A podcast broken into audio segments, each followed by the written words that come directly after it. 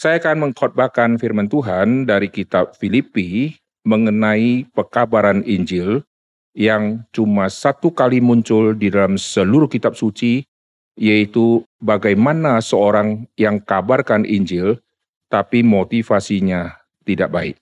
Apakah itu kita terima atau tidak? Mari kita membaca di dalam kitab Filipi. Sebelum kita baca dan menemukan jawaban, saya tanya dulu.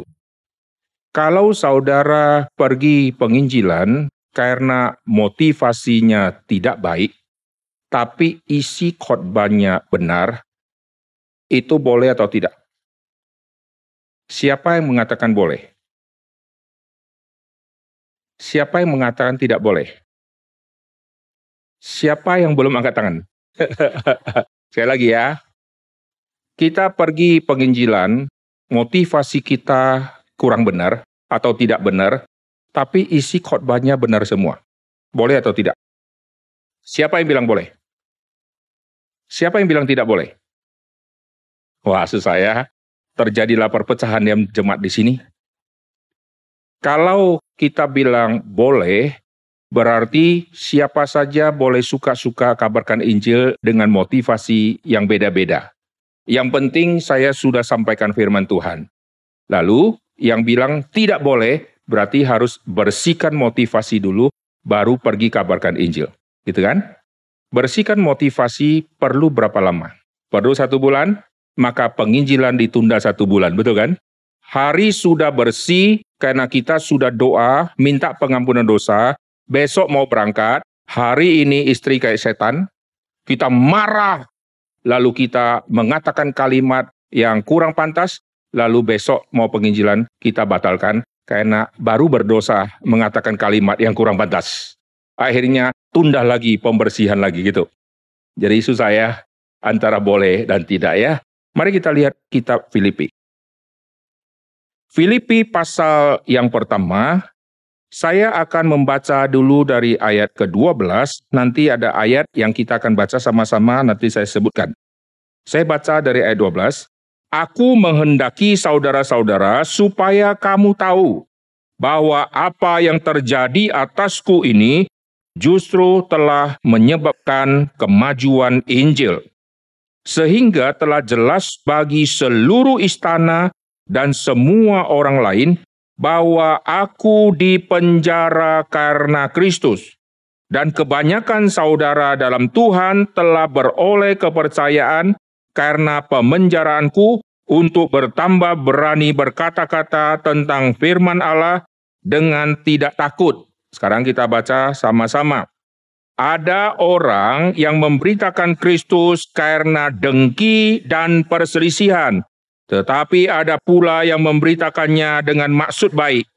Mereka ini memberitakan Kristus karena kasih, sebab mereka tahu bahwa aku ada di sini untuk membela Injil tetapi yang lain karena kepentingan sendiri dan dengan maksud yang tidak ikhlas. Sangkanya dengan demikian mereka memperberat bebanku dalam penjara. Tetapi tidak mengapa, sebab bagaimanapun juga Kristus diberitakan, baik dengan maksud palsu maupun dengan jujur. Tentang hal itu, aku bersuka cita dan aku akan tetap bersuka cita. Sekarang saya tanya lagi ya, Bolehkah kita kabarkan Injil, tapi motivasinya tidak beres? Yang mengatakan boleh. Wah, sudah goncang iman. Yang mengatakan tidak boleh. Wah, setia. Kita baca lagi, saudara. ayat ini menjadi ayat yang pro kontra. Kenapa? Karena ayat ini waktu muncul seolah-olah bertentangan dengan semua prinsip Alkitab dan bertentangan dengan seluruh prinsip teologi reform.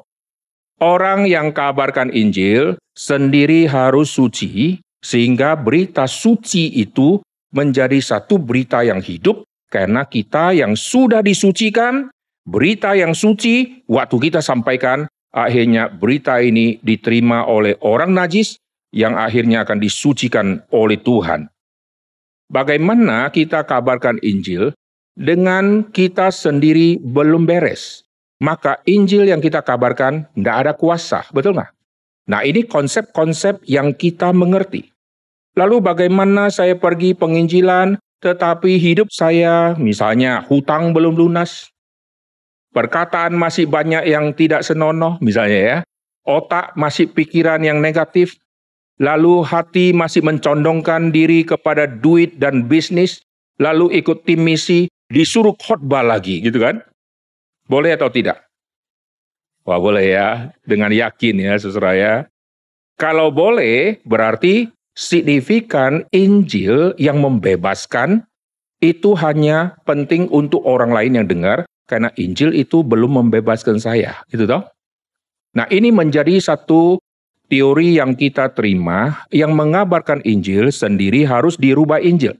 Yang menerima Injil, dia sudah menerima dengan hati yang sungguh-sungguh bertobat, barulah dia siarkan kuasa Injil yang merubah si pekabar Injil ini. Bagaimana Injil kalau kukabarkan, tetapi karakterku masih belum dirubah. Nah ini menarik ya. Nah perhatikan, Paulus ada saatnya sangat keras, ada saatnya kok seolah-olah kompromi di dalam kitab Filipi. Paulus di dalam satu sisi kepada jemaat Galatia, ini galaknya kayak harimau yang kelaparan. Jikalau ada orang yang memberitakan Injil palsu, terkutuklah dia. Hamba Tuhan katakan kata terkutuk, bukannya memberkati. Terkutuklah dia. Tidak peduli dia itu siapa. Malaikat pun kalau kabarkan Injil yang palsu, terkutuklah dia. Wah kalau setan waktu itu sedang dengar, wah setan langsung diam. Karena setan kalau kabarkan Injil yang palsu, setan juga terkutuk saudara. Oke, nah saudara perhatikan lagi. Di dalam Alkitab, setan pernah bicara tentang Tuhan Yesus dan kalimat setan itu tepat. Kalau begitu, boleh atau tidak? Wah, susah ya. Oke, sekarang kita lihat kitab Markus. Perhatikan di dalam kitab Markus di pasal yang pertama. Markus pasal yang pertama, saya baca dari ayat 23. Markus 1 ayat 23, pada waktu itu di dalam rumah ibadat ada seorang yang kerasukan roh jahat. Orang itu berteriak. Nah sekarang kita coba ya, cek doktrinnya benar nggak? Apa urusanmu dengan kami? Hai Yesus, orang Nazaret. Kalimat ini betul tidak? Yesus orang Bekasi atau Yesus orang Nazaret? Orang Nazaret, jitu. Dan bukan hanya jitu, ini kalimat yang memecahkan rekor yang sangat penting. Kenapa Yesus dikaitkan dengan Nazaret menjadi kalimat yang sangat penting? Saudara pegang dulu Markus pasal yang pertama, kita lihat Injil Matius. Perhatikan Matius pasal yang kedua ayat 23. Matius 2 ayat 23, setibanya di sana, ia pun tinggal di sebuah kota yang bernama Nazaret. Hal itu terjadi supaya genaplah firman yang disampaikan oleh nabi-nabi bahwa ia akan disebut orang Nazaret. Jadi Yesus akan disebut orang Nazaret atau Yesus adalah orang Nazaret ini sudah dinubuatkan oleh nabi-nabi. Berarti sudah ada di PL. Betul ya? Sekarang coba lihat footnote di LAI. Ada nggak ayat PL-nya? Saudara tidak akan menemukan di PL disebut dengan orang Nazaret. Tidak ada itu. PL tidak pernah sebut Yesus orang Nazaret. Tetapi perhatikan di sini sudah disampaikan oleh nabi-nabi, Yesus akan disebut orang Nazaret. Footnote-nya tidak ada. LAI kebingungan cari bagian itu. Maka jikalau Yesus disebut orang Nazaret, ini julukan yang tidak salah karena di PL sudah ada. Tetapi secara hurufiah ini tidak muncul. Karena kata Nazaret, konsonan di dalam bahasa Ibraninya, itu konsonannya sama dengan kata tunas. Jadi Yesus orang Nazaret artinya Yesus sang tunas. Kata tunas ada muncul yaitu di dalam Yesaya 11 ayat 1. Yesus sang tunas, ini dari situ. Dari kata tunas, konsonan kata tunas ini juga konsonan kata Nasaret. Jadi jikalau ada orang sebut Yesus orang Nasaret, Yesus sang tunas. Saya percaya seluruh Nasaret tidak ada nama Yesus yang lain kecuali Yesus yang dilahirkan oleh Maria. Jikalau ada Yesus yang lain, lalu julukan Yesus orang Nasaret sudah tidak unik, sudah tidak kepada satu orang. Jelas? Kalau saya bilang ya, misalnya Anton Medan. Kita langsung tahu oh Anton Medan yang sudah almarhum. Tetapi Anton Medan itu satu kata Anton itu di dalamnya di kota Medan banyak sekali Anton. Yesus orang Nazaret ini satu-satunya. Dan saya percaya di seluruh Nazaret waktu itu tidak ada orang yang namanya Yesus. Sehingga waktu disebut Yesus orang Nazaret betul-betul satu yaitu Yesuslah sang tunas itu. Dan perhatikan orang yang kerasukan setan ini mengatakan kalimat yang tepat. Lalu kita kembali ke kitab Markus pasal yang pertama. Yesus orang Nazaret, tepat. Oh, itu. Engkau datang hendak membinasakan kami. Di sini kita melihat kalimat dari setan yang langsung mengatakan dia kalah kalau melawan Tuhan Yesus karena muncul kalimat membinasakan kami. Kami ini banyak, Yesus itu satu. Satu melawan banyak. Logikanya satu pasti habis karena dikeroyok. Tetapi di sini setan ketakutan. Engkau datang hendak membinasakan kami. Kenapa ketakutan? Perang juga belum kok ketakutan. Karena Kristus akan meremukkan kepala setan. Si setan mau lawan kayak apa pun, pasti kalah.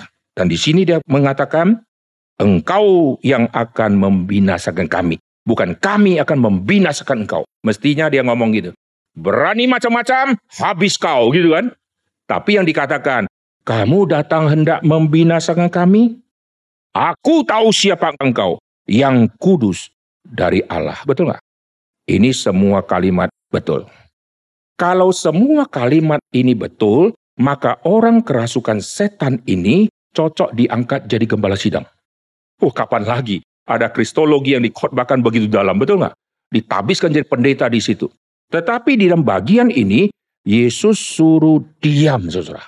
Nah ini menarik, saudara. Tuhan tidak izinkan setan untuk menjadi pekabar Injil. Karena di dalam diri setan tidak ada kebenaran. Kalau di dalam diri setan tidak ada kebenaran, waktu dia sebutkan kalimat kebenaran, yang paling penting bukan dia sebutkan, tapi hatinya tidak akan terima. Setelah kalau lihat orang buat tesis, dia temanya tentang Yesus adalah Tuhan, misalnya ya, lalu dia bahas. Menurut tokoh ini, dia bahas semua tokoh-tokoh yang melawan tentang Kristus yang adalah Tuhan. Dia buktikan Yesus bukan Tuhan, Yesus bukan Tuhan. Saudara jangan kira dia percaya Yesus bukan Tuhan. Karena saudara waktu sudah baca, jangan ambil kesimpulan dulu sebelum baca kesimpulan dia.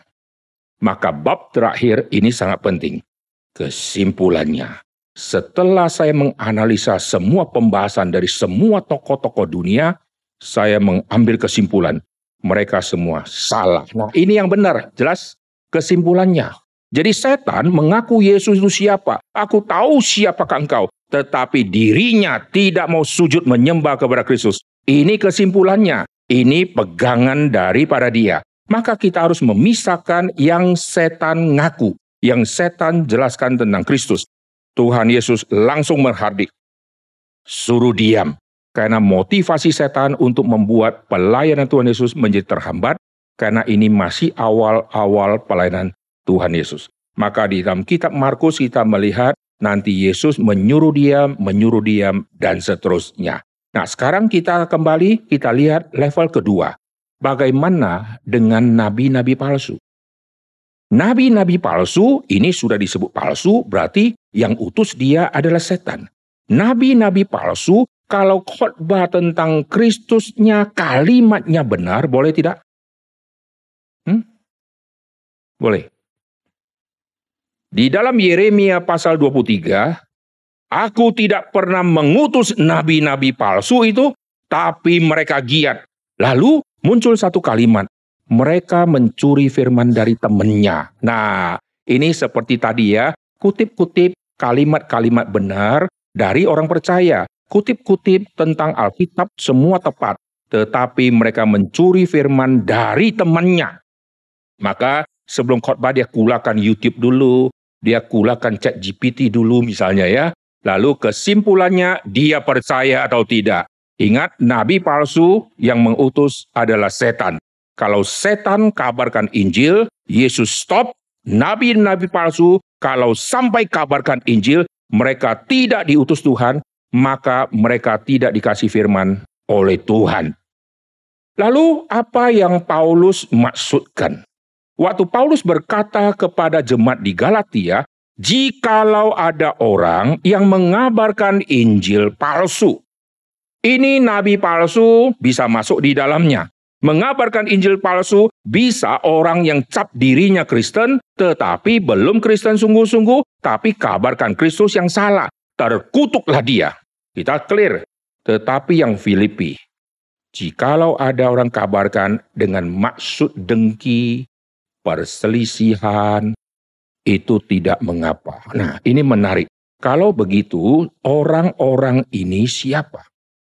Maka waktu saya melihat semua prinsip ini, orang-orang ini pasti bukan nabi-nabi palsu yang diutus oleh setan. Jelas? Karena Tuhan tidak memakai setan dan pengikut-pengikutnya menjadi utusan Injil lalu dikasih kuasa. Lalu yang Paulus katakan ini pasti bukan mengacu kepada si setan dan pengikut-pengikut setan yang kabarkan Injil dengan dengki dan perselisihan. Saya percaya yang di Filipi ini kelompok orang-orang yang katanya sudah klaim dirinya orang percaya, tetapi belum pernah mengerti siapakah pekabar Injil yang sejati. Mari kita lihat di dalam kitab Filipi tadi. Perhatikan di dalam kitab Filipi muncul kalimat begini. Ayat yang ke-14, kebanyakan saudara dalam Tuhan telah beroleh kepercayaan karena pemenjaraanku. Untuk bertambah berani berkata-kata tentang firman Allah. Lihat ayat ke-13, seluruh istana, semua orang lain sudah tahu bahwa Paulus dipenjara karena Kristus.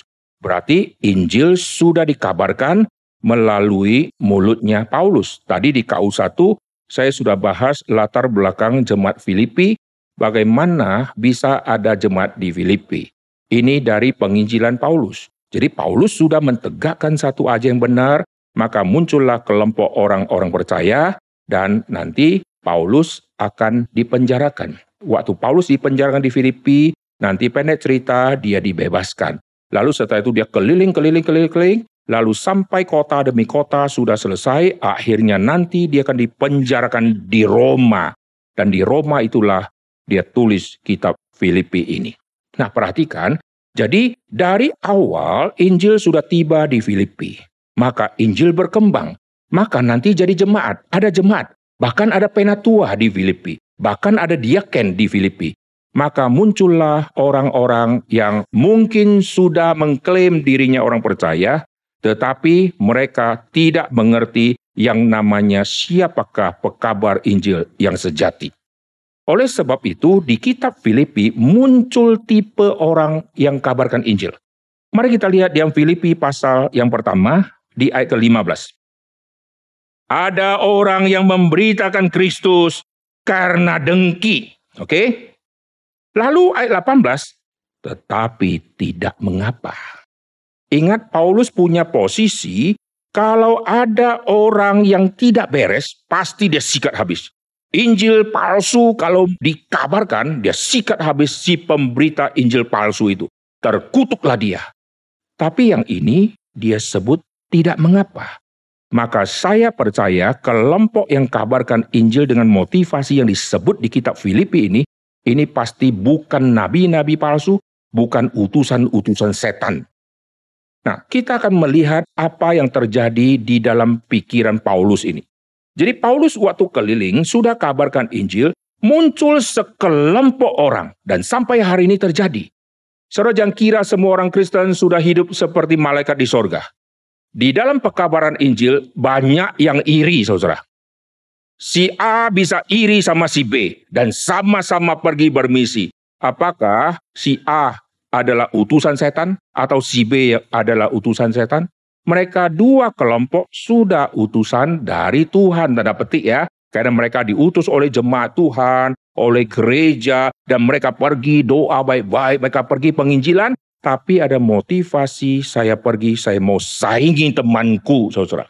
Waktu dia pergi mau saingi, lu berapa kota, aku berapa kota, lu berapa jauh, aku akan lebih jauh. Motivasi itu ada di kelompok orang percaya. Dan itu pasti ada punya. Ada yang karena iri, ada yang karena lu kira cabangmu bisa, cabangku juga bisa. Aku akan bentuk pelatihan. Jadi dia latih karena apa? Saingan saudara. Apakah cabang yang latih karena saingan berarti mereka antek-antek setan? Tidak saudara. Jadi ada kelompok orang Kristen atau yayasan-yayasan misi sama-sama sudah yayasan misi dan buah yang dihasilkan banyak, tetapi kadang-kadang di dalam acara tertentu karena mereka dua yayasan yang bermusuhan, maka mereka buat acara-acara untuk tandingan, saudara. Jadi waktu Paulus sudah dipenjara karena Kristus, sekelompok orang yang sudah Kristen itu semakin berani kabarkan Injil. Lalu muncul sekelompok orang yang juga kabarkan Injil, lalu kabarkan karena iri. Nah ini bahasa asli untuk kata dengki. Mereka iri, saudara. Di gereja reform banyak yang iri. Saudara mau lihat rohani orang baik atau tidak baik, ada satu cara untuk deteksi. Saudara sharing penginjilan kepada dia. Lihat respon dia. Kalau respon dia mulai, hmm, gak enak gitu ya. Gak mau nyahut, gak mau gubris. Kita tahu orang ini sedang iri. Orang yang sungguh-sungguh dipenuhi roh kudus, kalau dia dengar Kristus dikabarkan, Injil dikabarkan, hatinya akan sorak-sorak bergembira, saudara. Itu ciri-cirinya. Yohanes Pembaptis, waktu sudah punya murid yang begitu banyak, lalu Yesus punya murid juga begitu banyak, dan pengikut Yohanes Pembaptis banyak, pengikut Yesus banyak. Lalu nanti murid Yohanes melihat, loh, yang ikut Yesus kok tambah banyak ya, tambah banyak ya, tambah banyak, lalu mereka adu kepada Yohanes Pembaptis. Itu loh, si junior itu loh. Yang kau baptis itu loh. Dia sekarang membaptis lebih banyak loh, pengikutnya banyak loh. Jadi hamba Tuhan sama hamba Tuhan di dua gereja sering dikacaukan oleh si jemaat saudara. Hmm. Dibakar-bakar, lihat loh cabang itu loh, ini, ini si setan ini loh, ini, ini si pendulum ini loh ya. Lapor sini, lapor sana, lapor sini, lapor sana. Itu mirip seperti jemaat Korintus. Aku dari golongan Paulus, golongan Kefas, Apolos, golongan Kristus. Yang memecahkan itu adalah si jemaat. Aku golongannya Paulus, aku Kefas, aku Apolos, aku yang Kristus. Kalau empat golongan, siapa yang menang? Pasti yang golongan Kristus, betul nggak? Lalu yang pro kepada Paulus, aku golongan Paulus. Sekarang minta Paulus kasih tanggapan. Kalau saya jadi Paulus, secara logika, saya akan bela kelompok yang bela saya, betul nggak? Cilakalah kalian kelompok-kelompok kefas. Dasar keturunan ular beludak. Bersyukurlah kau anggota-anggota golongan Paulus kan? Saya yang tulis toh. Kalau nanti tanya Petrus, wah kalau Petrus orangnya kurang rohani. Cilakalah pengikut-pengikut Apolos. Gitu kan? Tapi perhatikan, waktu surat tanya kepada Paulus tentang kondisi jemaat yang sedang perpecahan. Paulus menjawab dan di situ terbukti satu rahasia.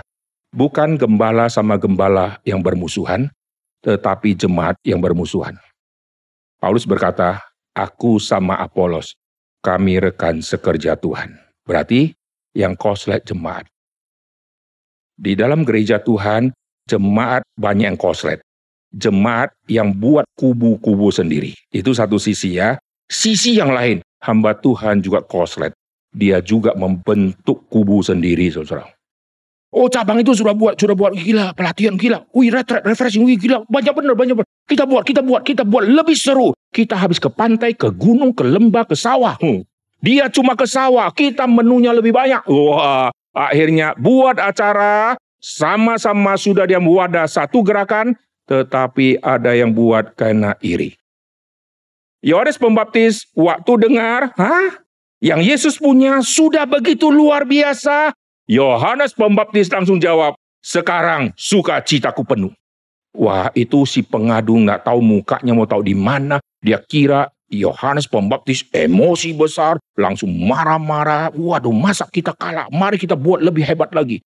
Yohanes Pembaptis berkata, sekarang sukacitaku penuh, dia harus makin besar, aku harus makin kecil. Wes, kalimat ini sering dikutip oleh orang yang malas. Biar temanku makin besar, aku makin kecil. Gereja juga sama, biar cabang itu makin besar, saya biasa-biasa saja. Itu melarikan diri Yohanes Pembaptis waktu ngomong, dia sudah mencapai level dia punya masa sangat banyak dan dia tidak berhenti melayani dan dia sampai mati tetap setia. Kita sudah tidak melayani, kutip ayat itu. Biar temanku makin besar, aku makin kecil. Memang kau sudah kecil ya dulu, gitu ya. Lalu dasar dia males. Nah perhatikan, untuk mengecek seseorang, gampang. Saudara share penginjilan sama dia. Lalu saudara share buah-buah. Saudara lihat respon dia. Begitu respon dia mulai anti klimaks, kita tahu rohani orang ini tidak beres. Kenapa Kristus saya beritakan? Kenapa Injil sudah tiba ke tempat jauh? Kenapa kau tidak ikut bersuka cita? Malaikat yang tidak sama kita di sini, di sorga sudah loncat-loncat itu. Sudah bersuka cita karena melihat ada seribu orang bertobat misalnya. Ini lihat satu saja sudah girangnya luar biasa, apalagi begitu banyak. Uh, loncat-loncat dia di situ. Kenapa kamu yang ada di bumi sama-sama satu gerakan, waktu dengar, kenapa mukamu muram? Lalu setelah itu dia juga buat sendiri. Waktu buat sendiri dengan maksud untuk menyaingi. Maka kita lihat ini terjadi di jemaat Filipi. Ada orang yang sudah dengarkan firman, mereka semakin berani kabarkan Injil karena pemenjaranku. Mereka melihat Paulus begitu gigih sampai di penjara. Masa kita yang di luar, kita kok jadi lengah? Mari kita kabarkan Injil. Lalu muncullah sekelompok orang. Kalau kau kabarkan Injil, emangnya kami tidak bisa. Kami tidak bisa, kami juga Kristen. Mari kita kabarkan Injil. Karena iri. Mari kita lihat lagi Filipi pasal yang pertama. Ada yang memberitakan Injil Kristus ayat 15 karena dengki dan perselisihan. Uh, cekcok, cekcok, cekcok, cekcok, cekcok, cekcok. Kita di dalam penginjilan juga sering terjadi ya. Saya kasih contoh yang lebih real. Saudara pergi penginjilan sebelum pergi, kadang-kadang satu hari sebelumnya, suruh cekcok sama istri dulu, betul nggak? Gangguan banyak, ribut sama istri. Istri mendadak marah, tidak izinkan pergi. Saudara bilang, tidak bisa, saya sudah bayar tiket, mulai ribut-ribut. Lalu, waktu berangkat, muka lesu. Karena baru ribut sama istri. Kadang-kadang mau berangkat, ribut sama anak. Kita kalau hari Minggu mau pelayanan, nanti Sabtu sampai Minggu pagi, itu gangguan banyak. Pagi sudah bangun, anak telat, ribut sama anak. Kalau tidak ribut sama anak di rumah, ributnya di mobil. Wah, ributnya panjang. Waktu sudah mau sampai ke gereja kita rasa gak enak. Karena baru cekcok di mobil. Kita harus memimpin pujian, kita sudah ribut duluan. Sering kali terjadi seperti itu. Kita pergi penginjilan, kadang-kadang kita ribut sama istri, ribut sama anak. Kadang-kadang di mobil ribut sama rekan pelayanan. Perjalanan tujuh jam di mobil sudah ribut-ributan. Kalau begitu, besok dia kabarkan Injil, dia boleh kabarkan atau damai dulu? Logikanya damai dulu ya. Tapi tidak segampang itu toh. Ketemu hehehe gitu, tapi hatinya eh. besok tetap kabarkan Injil toh. Lalu pulang, oh bersyukur. Banyak orang angkat tangan. Apakah semua yang angkat tangan itu palsu? Tidak, saudara. Nah, saudara perhatikan di sini ya. Jadi saudara mesti membedakan dan jangan sampai jatuh ke ekstrim kalau begitu saya kabarkan Injil, ya ndak usah siapkan diri baik-baik. Cekcok-cekcok juga nggak apa-apa. Kan Paulus berkata tidak apa gitu kan. Ingat kalimat Paulus ini hanya kepada jemaat Filipi. Berarti ini ada kasus khusus. Ada orang-orang tertentu yang juga kabarkan Injil, Injilnya benar semua, tetapi motivasinya dan kelakuannya tidak beres. Paulus melihat dari satu sisi Yang penting Injil sudah dikabarkan. Oh kalimat ini sangat mempengaruhi saya sampai hari ini. Saya kasih contoh sederhana, saudara. Kita ajak orang gereja lain datang ke gereja kita. Rata-rata mereka ngeluhnya apa? Ah, lagunya enggak enak. Kan sebelum khotbah kan lagu dulu toh. Lagunya enggak enak. Karena lagunya enggak enak, maka dia tidak mau datang lagi. Maka kita kasih tahu dia, jangan terjebak di lagunya. Coba nikmati khotbahnya, betul nggak? Atau dia bilang lagunya tidak enak, lalu kita sautin, benar, memang tidak enak itu, lalu sama-sama pergi. Itu ya, itu gila saudara ya. Serah dengar kabar, aduh lagunya nggak enak. Uh, ya memang sih lagu kita memang susah untuk dicerna gitu ya, karena kita tidak ulang-ulang. Tapi kamu dengar firman Tuhannya, betul nggak? Kita ngomong begitu toh? Eh jujur, atau saudara bilang, kamu dengar doksologinya gitu. Habis firman baru ada doksologi. Bagaimana kalau firman tidak didengar, bisa puji Tuhan Allah Tritunggal? Nggak bisa, saudara. Maka kita bilang, ya kamu ikutin dulu. Kalau tidak familiar sama lagu, nggak apa-apa. Ini semua lagu ada ayat 4 ya. Ini adalah penginjilan gitu. Kita jelasin begitu toh. Tapi dia tidak nyaman toh. Maka kita bilang, kamu dengarkan firman Tuhan. Karena firman Tuhan itu akan berkata-kata kepada kita. Betul nggak? Jadi kita arahkan dengar firmannya. Jangan kejebak di lagunya, betul nggak? Sekarang, konteks ini saya rubah. Kita kalau ke gereja yang alirannya, lagunya beda sama kita. Saudara kalau sudah dengar dia nyanyi seperti itu, langsung kita lain. Kami orang reform tidak mau dengar. Lucu ya? Saudara bayangkan, orang reform berapa sombongnya, saudara.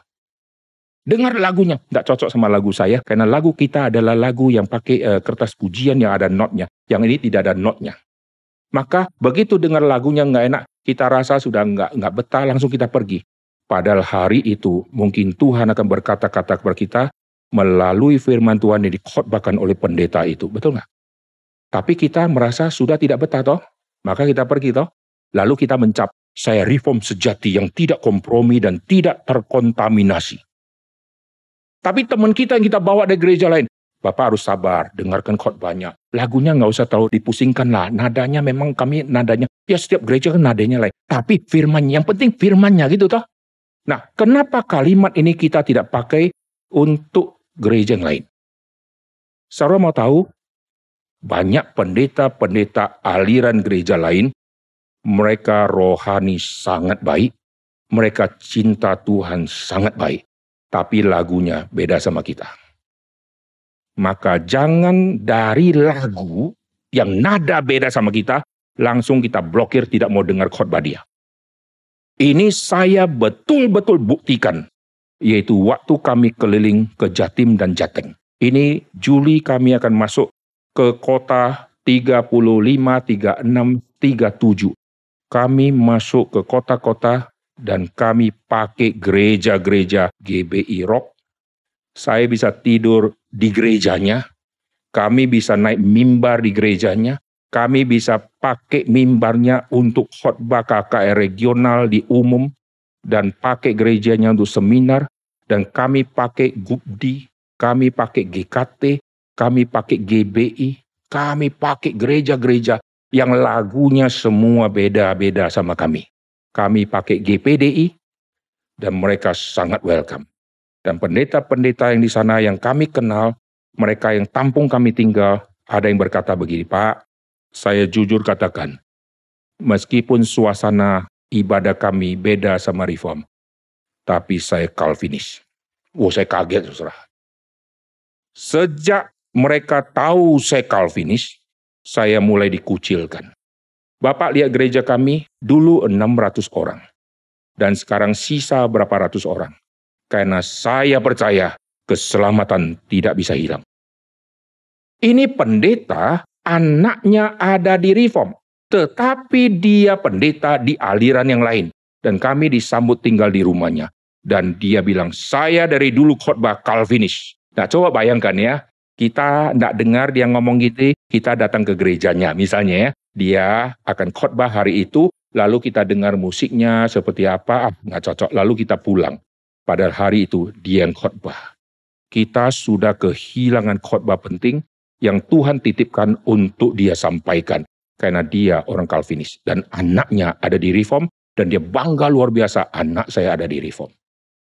Kami ketemu banyak hamba Tuhan yang bukan dari GRII dan mereka rohani baik luar biasa.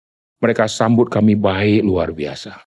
Kenapa kita sekarang menjadi orang yang aneh, yaitu merasa sesuatu musik lain jadi, ah bukan reform, bukan reform. Paulus mengatakan Lihat mereka kabarkan Injil, hatinya irika, perselisihankah, tidak mengapa. Yang penting Injilnya dikabarkan. Nah ini menarik saudara. Ini pernah muncul di dalam kasus perjanjian baru dalam kitab Injil. Mirip-mirip seperti itu kita lihat di dalam kalimat Tuhan Yesus mengenai kursi Musa. Lihat di Matius pasal ke-23. Matius pasal ke-23, lihat ayat pertama. Maka berkatalah Yesus kepada orang banyak dan kepada murid-muridnya. Jadi ini pengajaran massal, saudara. Bukan hanya untuk pengurus. Untuk orang banyak, dengar kalimat ini. Untuk murid-murid, dengar kalimat ini. Ahli-ahli Taurat. Wah, ini semua orang-orang yang jago perjanjian lama. Orang-orang Farisi telah menduduki kursi Musa Sebab itu turutilah dan lakukan segala sesuatu yang mereka ajarkan. Coba, contoh. Saya orang reform hadir di situ. Lihat. Dari cara jubahnya Farisi. Setan semua nih. Gitu kan. Lihat uh, wali Taurat, imam-imam. Wih, semua orang yang gaya sombong-sombong. Pulang, pulang, pulang, pulang. Bawa istri, anak semua pulang gitu kan. Lain dari jubahnya saja, toganya lain, lain, lain, lain gitu ya. Cara dia berdiri lain, prosesinya lain. Masa ke gereja ada prosesi ini, itulah ada ritual ini, ini ah lain-lain. Kurang reform. Yesus kata kenapa? Ahli-ahli Taurat telah duduk di kursi Musa. Turuti, lakukan segala sesuatu yang mereka ajarkan kepadamu. Tetapi jangan kamu turuti perbuatan. Berarti harus duduk diam dan dengar dan terima. Saudara. Wah, ini satu hal yang sangat sulit. Maka kita di dalam gereja reform, kadang-kadang kita menjadi orang yang betul-betul eksklusif, yang seperti farisi-farisi baru, yang alergi sama ini najis, ini najis, lagu ini najis, najis. Tapi sendiri di kamar nonton drakor sampai dini hari yang tidak ada firman Tuhan. Kok boleh? Saya heran saudara. Orang yang sama, uh kalau dengar firman Tuhan masuk ke gereja, musiknya lain. Hmm, angkat tangan, angkat tangan, iya alergi. Tidak suci, tidak rohani. Tapi drakor yang tidak pernah baca ayat Alkitab, ada nggak film drakor yang tokonya baca ayat Alkitab, renungan firman, PA, saat teduh ada? Wah dia nonton sampai berseri-seri dan dianggap legal. Malah saling bagi ke sesama gereja lagi ya. Kau sudah nonton belum ini ini ini, saya kasih ya Netflix nih, saya ada uh, nih accountnya, kau nonton aja atau apalah pokoknya. Ini saya ada kopinya, ini saya ada rekamannya. Malah bangga dia, oh di gereja dia cerita, yang ini heboh, wah jadi gimana? Jadi gimana? Jadi gimana? Gimana gitu ya? Jadi kawin nggak? Kawin nggak? Kawin nggak? Urusan kawin sama tidak dibahas di gereja, saudara ya. Yang kayak begini kita anggap biasa. Kita di mobil, uh, sengaja buka lagu yang non reform toh. Kita ndak ada rasa guilty feeling, betul nggak? Atau kita tutup, buang semua radio. Buka radio semua setan tuh gitu ya. Kita dengar, kita kadang-kadang di kamar mandi nyanyi juga lagunya lagu anak kecil, becak, becak kurang reform. Ragu reform gak ada becak-becak. Tolong bawa saya coret gitu ya. Balonku ada lima, ndak boleh ajarkan ke anak-anak. Hanya ajarkan ke anak-anak lagu dari KPRI gitu. Anak kecil diajarin. Aku memuji kebesaranmu. Masih baby saudara. Maka kita ngajarin lagu anak-anak. Lagu anak-anak reform tak? Eh, reform gak? Lagu anak-anak dimainkan orkestra gak? Saya pernah lihat balonku ada lima dimainkan orkestra lengkap dengan keyboard organ itu. Yang nyanyi biasa, ukulele lah atau apa semua. Untuk yang gitu kita ajarkan ke anak. Lalu sisi yang lain, kalau kita dengar lagu yang nadanya sudah beda, eh, padahal banyak lagu-lagu mereka bagus-bagus, saudara. Nah, tidak semua bagus, tapi ada lagu yang keluar dari cetusan hati mereka yang sangat-sangat dalam. Saya kasih contoh ya ada lagu yang sudah sangat populer bertahun-tahun dan dinyanyikan hampir di seluruh Indonesia. Hidup ini adalah kesempatan. Seorang nyanyi ya? Tahu enggak? Tahu toh? Kurang reform. Hmm. Sendiri tahu tapi nyanyi. Tapi untuk hal yang lain kita dengar ada gereja nyanyi, wah langsung alergi, saya tidak mau masuk, saya tidak akan injakkan kaki ke dalam. Pada sendiri curi-curi dengar lagu seperti itu. Maka hati-hati kita bersikap saudara. Jangan menjadi orang yang over ekstrim. Dan saya masuk ke kubu-kubu mereka, tidak kompromi, tetapi sangat menerima mereka, menghargai mereka, tidak menerima doktrin yang salah-salah, tapi kita memuji semua pekabaran Injil yang mereka sudah lakukan dan apa yang mereka sudah kerjakan. Kami belajar banyak dari mereka dan mereka menghargai kami dan mereka mulai mendengar khotbah-khotbah kami. Dan lebih heran lagi, saya ketemu pendeta GBI. Dia berkata, Pak Iter, saya sudah ikutin khotbah Pak Iter terus di YouTube. Lalu dia bocorkan satu rahasia dan saya khotbahkan ulang Pak. Wah ini ini dosa dia. Tapi ngaku dosa di depan saya masih diampuni itu. Dan saya khotbahkan ulang kepada jemaat saya. Saudara bayangkan ya, mereka dengar khotbah kita, lalu mereka sampaikan. Boleh tidak? Lalu kita bilang, tidak boleh setan pencuri firman Tuhan. Ini nabi palsu, curi firman dari temannya gitu kan.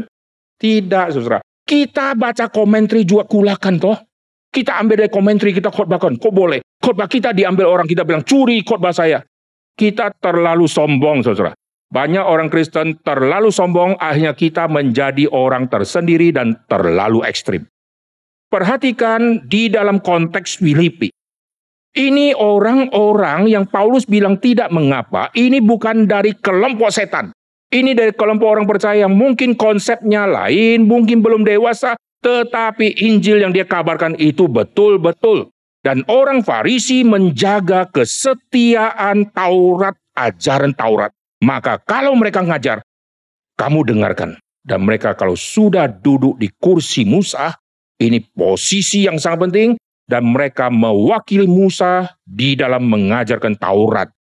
Maka kau harus mendengar. Artinya, kalau ada hamba Tuhan yang berkhotbah, dengarkan dulu jangan belum dengarkan karena lagunya, bajunya langsung kalian pergi. Jangan. Kalau lihat baju, Farisi punya baju sama pendeta punya baju pasti lain. Farisi punya baju sama Paulus punya jubah pasti lain. Maka semua pengikut Paulus, kalau lihat Farisi-Farisi dengan jubah yang bagus, lalu mereka tidak mau dengar lagi, tidak bisa. Saudara. Yesus punya murid, semua tidak mau dengar Farisi lagi, tidak bisa. Yesus katakan, mereka sudah duduk di kursi Musa dengarkan. Tapi tindakan mereka yang kayak setan itu, kau jangan ikuti.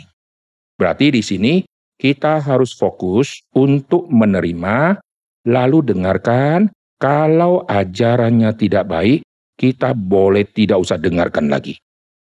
Tetapi kalau orang itu orang yang sudah ditebus dan mereka sudah dipakai Tuhan, meskipun dia ada di aliran yang lain, mereka hamba Tuhan yang bagus, tetapi musiknya yang berbeda dengan kita. Saya kasih contoh, waktu saya masuk ke pedalaman, sebelum melayani, saya disambut tarian adat. Boleh tidak? Atau saya berkata, berhenti, tidak reform, gitu. Mana ada di reform tarian-tarian kayak gini? Tung tak tak tung tak tak gitu ya. Buang waktu itu. Saya tetap ikuti toh? Atau saya stop? Enggak, saudara. Saya kalau khotbah di gereja lain, harus ikuti prosesi mereka. Langsung saya stop. Tidak, kami di reform tidak ada prosesi begini. Ya tetap ikutin saudara. Setelah ikutin, ikutin mereka suruh berdiri, suruh duduk, nyanyi berdiri, lalu duduk. Ya ikutin semua toh. Atau kita apa? Beda. Kami reform tidak gini liturgisnya. Ini beda. Saya pulang saja. Gitu. Tidak bisa saudara. Ingat sebelum reform ada. Gereja-gereja lain sudah banyak yang ada. Betul nggak? Lalu kalau hanya kita yang paling benar, semua gereja salah. Kasihan saudara. Lalu patokan kebenaran yaitu liturgis harus sama dengan reform. Fotum gini-gini harus sama persis. Baru mereka gereja reform yang setia. Tidak saudara. Bukan berarti kita juga rubah. Tidak saudara ya. Jadi saudara jangan salah sangka. Yang saya masukkan, kita punya versi liturgi seperti ini kita ajak orang datang, dia tidak biasa, maka kita katakan, oh ini liturgi kami memang begini, kami tidak pakai lagu-lagu yang kontemporer, tapi lagu kami seperti ini. Kamu ikutin saja, kamu dengar firmannya, karena firman Tuhan itu akan berkata-kata kepada kita. Kita suruh dia duduk diam. Tapi waktu kita ke gerejanya, kita kayak kucing kepanasan. Hmm, pengen pulang, saya pengen pulang. Padahal khotbahnya mungkin hari itu bagus sekali. Banyak hamba Tuhan di luar Gary. Bagus sekali. Betul nggak?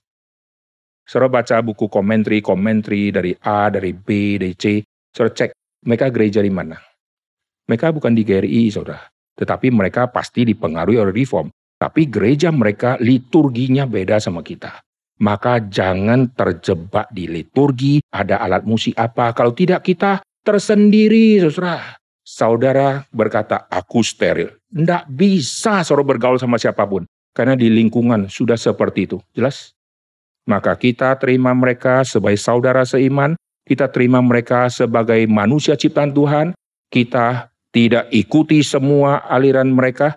Tetapi kita menerima yang baik dari pengajaran-pengajaran yang keluar dari mulut-mulut mereka karena kita percaya kalau mereka diselamatkan oleh Tuhan, Tuhan juga memakai mereka untuk menjadi berkat bagi kita dan kita bagi mereka. Ini yang kami alami, kami dapat pelayanan luar biasa baik dari mereka dan mereka juga belajar dari kami dan saling belajar. Akhirnya kita menjadi anggota tubuh yang beda-beda gereja tetapi saling mempertumbuhkan kecuali ada hamba-hamba Tuhan yang memang hamba Tuhan palsu yang mungkin sudah benci kami, yang seumur hidup menolak setiap kami. Tapi di dalam mereka banyak yang sangat-sangat setia. Saya pernah khotbah dengan keras, lalu orang yang duduk di belakang saya bisik sama saya, Pak, apa yang Bapak katakan itu benar. Tapi saya khotbah dengan keras, dengan bijaksana, sehingga habis khotbah mereka senangnya luar biasa. Pada di dalamnya saya kritik banyak, saudara ya. Nah sekarang kita kembali ke sini. Saudara jangan salah menangkap, maka reform harus jadi karismatik. Tidak saudara. Kita reform tetap versi reform. Nasi padang jangan jadi toko mie ayam atau buka resto yang lain. Tetap nasi padang. Sehingga kalau orang sudah makan nasi padang, dia makan di warung mie ayam, silakan makan di warung mie ayam. Lalu jangan anggap semua warung harus modelnya kayak nasi padang. Nangkap maksudnya? Semua desain bangunan harus kayak nasi padang. Barulah itu restoran. Nah itu namanya keterlaluan saudara ya. Nah kita kembali ke sini. Kalau Tuhan mengizinkan kita ada di aliran reform Injili, kita berhadapan dengan banyak aliran gereja dan sinode-sinode. Jangan kita anggap mereka adalah orang-orang yang mungkin di luar Tuhan semua. Tapi mereka juga banyak yang Tuhan panggil dengan kesetiaan mereka studi Alkitab dan mereka dipakai Tuhan luar biasa bagus. Saya kalau dengar khotbah-khotbah mereka di pedalaman, kadang-kadang hati saya tersentuh luar biasa. Tuhan terima kasih, Tuhan taruh hamba Tuhan yang baik ini di pedalaman ini untuk menggembalakan domba-domba Tuhan. Kita tidak sanggup kerjakan apa yang mereka kerjakan. Dan mereka sudah kerjakan dengan baik. Oke, sekarang kita kembali ke yang Filipi. Paulus tidak marah-marah. Itu setan itu semua ya. Yang kabarkan Injil hatinya dengki. Harus bertobat dan minta disucikan dulu. Yang Paulus lihat, Injil sudah dikabarkan. Perselisihan terjadi, dengan iri hati terjadi, kepentingan diri, maksudnya tidak ikhlas, semua campur baur di diri si pengkhotbah. Lalu yang dia katakan tidak mengapa. Sebab bagaimanapun juga Kristus diberitakan. Karena yang mengutus mereka bukan Paulus. Ingat baik-baik ya. Beda kalau ceritanya, Paulus yang mengutus mereka yang dengki-dengki, yang selisih-selisih. Ini kesalahan Paulus karena Paulus tidak tanggung jawab, jelas. Jikalau saya mengutus tim misi, saya tahu mereka berangkat karena iri, dengki, benci. Lalu saya membela, saya bilang, lihat, Paulus saya bilang tidak apa-apa saya tidak membereskan rohani mereka, saya biarkan bertahun-tahun iri benci dan dendam, lalu saya terus pakai mereka. Saya dosa, saudara. Yang Paulus katakan, mereka itu bukan dilatih oleh Paulus, tetapi mereka jalankan sendiri. Tidak disuruh oleh Paulus, mereka jalankan. Wah, penginjilan terus dijalankan. Yang Paulus lihat adalah Injil diberitakan dan banyak orang bisa terima Injil. Yang Paulus banggakan adalah Kristus yang ditinggikan. Jelas? bukan orang itu. Karena Paulus tidak ada hubungan sama orang itu.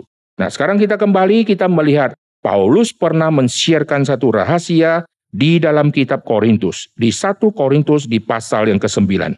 Lihat di pasal yang ke-9 di ayat ke-27.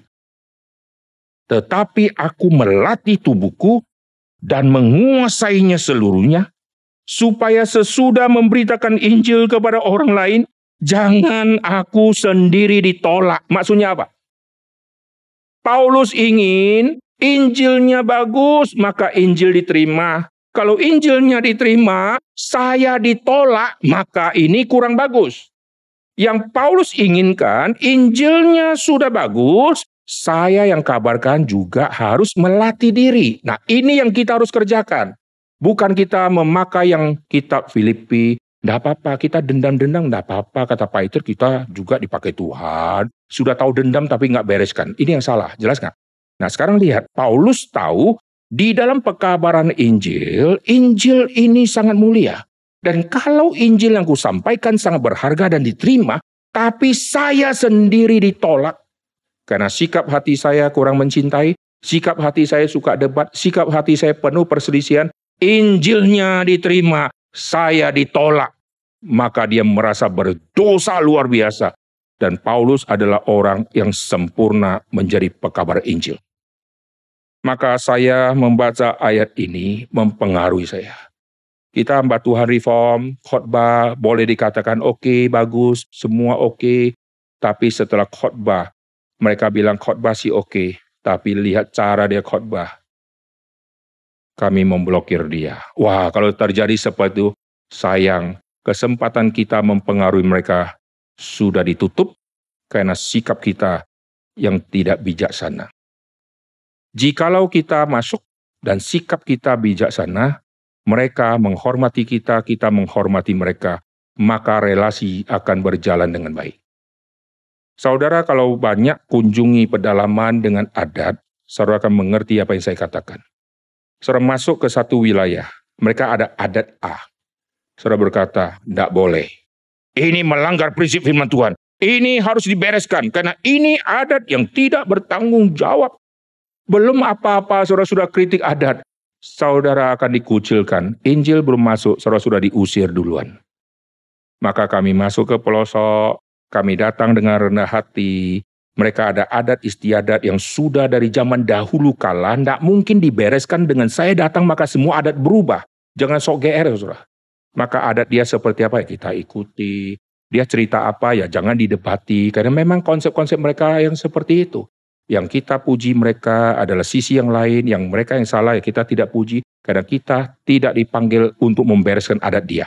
Bereskan adat perlu ratusan tahun, karena itu sudah membekas seumur hidup. Maka tugas kita adalah kabarkan Injil, kalau kita kasih ilustrasi sederhana untuk sinir mereka, silakan. Tapi bukan tugas kita membereskan adat mereka. Contoh, kalau saudara pergi ke Sumba, saudara akan disuguhi sirip pinang, dikasih pinang. Saya bilang, oh enggak, enggak, saya enggak makan pinang. Keras, ngerusak gigi gitu ya. Wah, saudara keterlaluan itu ya. Memang ngerusak gigi karena gigi saudara enggak kuat toh. Saudara masih pelajari kenapa disuguhi. Oh ini kurang reform. Mestinya suguhin ayat firman Tuhan. Bisa rohani saudara ya. Begitu dia suguhi, kalian terima, ambil satu gigit saja. Dia rasa senengnya luar biasa, karena itu sikap rendah hati dia mau berrelasi sama kita, maka dia kasih sirip pinang. Begitu sirip pinang kita terima, artinya saya terima apa yang dia kasih, maka setelah itu saya akan share, saya akan lakukan apa, kebutuhan saya apa, dia akan siap membantu kita. Itu adat dia. Tapi kalau kita nggak tahu, oh nggak, nggak, nggak, saya nggak, seumur hidup saya tidak akan sentuh makanan itu. Gigi saya copot gara-gara itu misalnya. Waduh, celaka saudara ya. Maka kita ajar orang Kristen jangan terlalu sok suci-suci, saudara ya. Kita berbaur sama dunia orang berdosa dan kita harus bersikap seperti Yesus bersikap. Yesus ketemu perempuan Samaria, di najis. Yesus jaga jarak. Halo, siapa namamu? Wanita umur berapa kau? Tidak, saudara. Yesus langsung deketin. Padahal adat tidak memperbolehkan. Yesus bicara-bicara sama dia, akhirnya Yesus memenangkan dia. Oke, nah sekarang kita kembali ya. Jadi waktu itu Paulus diam penjara, mestinya dia ditekan, disusahkan hatinya, Tapi dia bergirang. Apa yang dia girang? Yaitu dia mengetahui jemaat yang pernah dia layani, yaitu jemaat yang pernah dia bentuk, yaitu jemaat Filipi. Mereka sudah diam persekutuan, mereka sudah hidup diam kasih yang luar biasa. Mereka siap untuk lakukan diakonia dan dia senang luar biasa. Dan karena pemenjaraan dilakukan dan Paulus yang dipenjara membuat banyak orang percaya, berita Injil semakin berani dikabarkan. Wah dia senangnya luar biasa. Ini ciri orang di penuh roh kudus. Setiap yang mendengar ada tim misi sudah selesai, dia bersuka cita. Orang yang tidak dipenuhi roh kudus dengan sungguh-sungguh itu, begitu dengar, hm, dia lagi, dia lagi, dia lagi. Hm, saingan, saingan, hm, sombong, sombong, sombong. Banyak orang iri kepada pekabar Injil. Dengar baik-baik kalimat ini. Orang yang kabar Injil banyak diiri. Khususnya oleh yang tidak kabarkan Injil. Sayang sekali, saudara. Jikalau ada orang kabarkan Injil, mestinya kita senang dan membuat sukacita kita penuh. Tapi nyatanya terbalik. Tapi tidak mengapa, yang penting Injil sudah dikabarkan. Kau tidak suka aku, atau kau tidak suka dia, kau kabarkan Injil, motivasimu tidak suka karena iri, tidak mengapa. Yang penting Kristus sudah dikabarkan. Wah jiwa besar seperti ini, luar biasa. Dan saya tidak tahu lanjutan seperti apa, karena Alkitab tidak pernah catat itu lagi. Apakah seumur hidup mereka yang iri dan perselisihan sampai mati tetap iri perselisihan? Kita tidak tahu. Tapi pernah terjadi di dalam kasus Filipi ini. Nah sekarang saya mau simpulkan. Nah dengar baik-baik. Waktu kita ada di dalam gereja reform, kita sekarang sudah mengikuti semua liturgi, aturan, dan kita sudah katekisasi, kita sudah tahu kita ingat kembali gereja asal kita. Gereja asal kita sebelum kita jadi Kristen, leluhur kita sudah mengikuti setiap itu. Waktu kita liburan, kita pulang kampung. Sikap kita ibadah seperti apa? Dulu ada satu pendeta kasih tahu saya. Pak, saya kecewa sama reform. Hah, kenapa? Kenapa Bapak kecewa? anak pemuda saya setelah lulus dari kampung, dia pergi studi di Jakarta dan dia kasih tahu saya dia studi di Reform, dia ambil sekolah teologi awam di Stris. Saya senang sekali anak pemuda saya didewasakan oleh Reform. Tapi Pak, setelah sekian lama dia pulang liburan. Dia ikut persuan pemuda, dia kritik habis semua pemuda. Pemimpin pujian kalau nyanyi tidak boleh begini. Lagunya tidak boleh lagu begini. Ini keyboard drum tidak boleh. Tidak boleh. Mesti ganti piano. Wah, pendetanya kaget. Ini anak yang dididik dari kecil, lalu setelah lulus pergi kuliah di Jakarta, lalu ikut reform, liburan pulang, merombak pemuda di situ. Wah, dia bilang, saya kecewa sama reform. Pak, reform tidak ajarkan dia menjadi seperti ini. Dan dia bukan utusan reform untuk kobok-kobok pemuda. Oh gitu ya. Itu salah dia Pak. Dia salah mengerti. Dan banyak orang kalau sudah reform, kalau kebaktian di gereja lain, betul-betul mirip seperti Farisi. Saudara. Berapa cek ayat Alkitab lagi itu ya. Kasihan saudara ya. Maka kita di reform harus rendah hati. Banyak orang di reform, belum tentu dia sudah reform. Dia tubuh ada di reform, tapi belum tentu dia sudah reform. Saya percaya reform sejati, reform yang menjadi berkat bagi semua. Gerakan reform, Pak Tong katakan, bukan milik RII, tapi milik semua. Dan saya tambahin satu kalimat, orang reform menjadi berkat untuk semua. Amin. Jikalau orang reform hanya jadi berkat untuk orang reform, kasihan. Karena kita reform tidak banyak. Dunia banyak yang bukan dari gereja reform dan bukan aliran dari reform. Dan kita bisa jadi berkat bagi mereka. Ini sukacita. Dan kalau suatu saat mereka menjadi reform, itu anugerah. Jadi tidak semua orang bisa masuk ke reform. Maka kita harus jadi berkat bagi semua.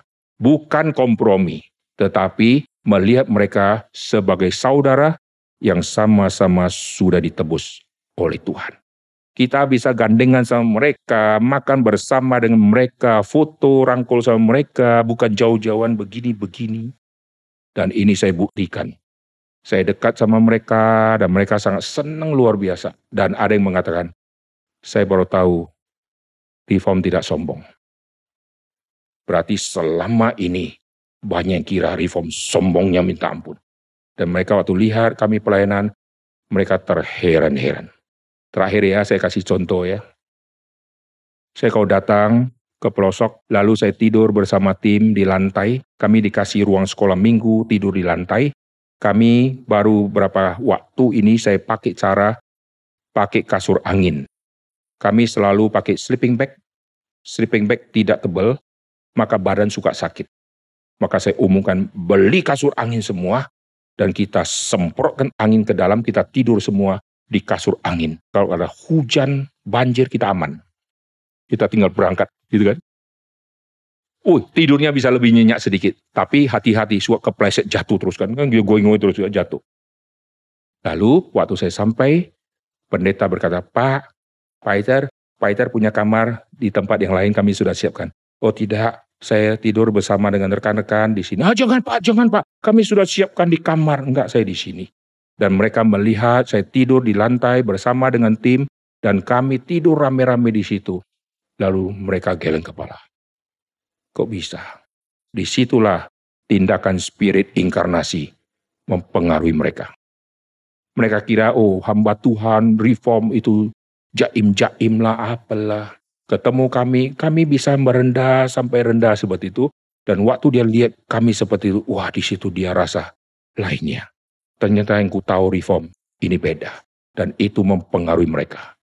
Waktu kita khotbah, pendeta-pendeta begitu banyak. Dan mereka mendengar. Dan waktu saya berkata, Saudara sekalian, semua yang ada di sini, kalian duduk di sini. Tadi setelah kami seminar, kami tidur di kursi-kursi seperti ini. Wah, mereka kaget, saudara. Kami tidak pakai hotel, kami tidur di kursi seperti ini. Lalu pendeta gembala sidangnya waktu kasih kata sambutan, dia mengatakan, apa yang dikatakan pendeta itu benar adanya. Mereka tidur di tempat seperti itu. Dan saya kasih tempat yang lebih layak untuk Paiter. Paiter tidak mau, Paiter mau tidur di sini. Saya kagum sama tim STEMI. Mereka belajar dari kami, kami juga belajar dari dia. Amin. Yang penting Injil Tuhan dikabarkan. Jangan alergi, ada drum di depan mimbar, ada gitar elektrik di situ gitu ya. Lalu ada lagu-lagu yang kita rasa nuansanya tidak enak, akhirnya kita anggap hamba Tuhan ini pasti tidak baik. Tidak, saudara. Mereka orang yang sungguh-sungguh dan saya kagum sama mereka. Dan banyak yang saya belajar dari mereka. Biar firman Tuhan hari ini membuat kita menjadi anggota reform yang bisa jadi berkat untuk semua kubu dengan tidak kompromi, tetapi sikap yang menghargai mereka yang ada di kalangan mana pun. Mari kita berdoa. Bapa di surga, kami berterima kasih untuk firman yang sudah kami dengarkan. Tuhan ampuni kami jikalau selama ini khotbah kami baik, pelayanan kami, panggung boneka, apa pun yang kami lakukan, Firman Tuhan di remaja, di pemuda, semua bagus yang kami sampaikan. Apa yang kami khotbahkan di sekolah-sekolah semua tepat. Tapi sikap kami waktu melihat ibadah dengan cara yang lain, sikap kami langsung menolak. Maka kami menjadi batu sandungan bagi banyak orang. Apa yang kami khotbahkan diterima dengan baik, tapi sikap kami yang sering kali ditolak. Tuhan ampuni kami jikalau selama ini kami menjadi farisi-farisi modern. Tuhan beri kepada kami hati yang melihat lebih jauh. Berita Injil yang dikhotbahkan, sikap hati dari semua utusan Tuhan. Dan kami rindu semua utusan Tuhan yang kami utus sudah dilatih dengan benar. Mereka tidak boleh ada iri, tidak boleh karena perselisihan. Dan kami latih untuk bawa ke ladang misi Tuhan. Tetapi di ladang misi Tuhan kadang-kadang kami menemukan ada yayasan misi yang lain yang juga sungguh-sungguh kabarkan Injil.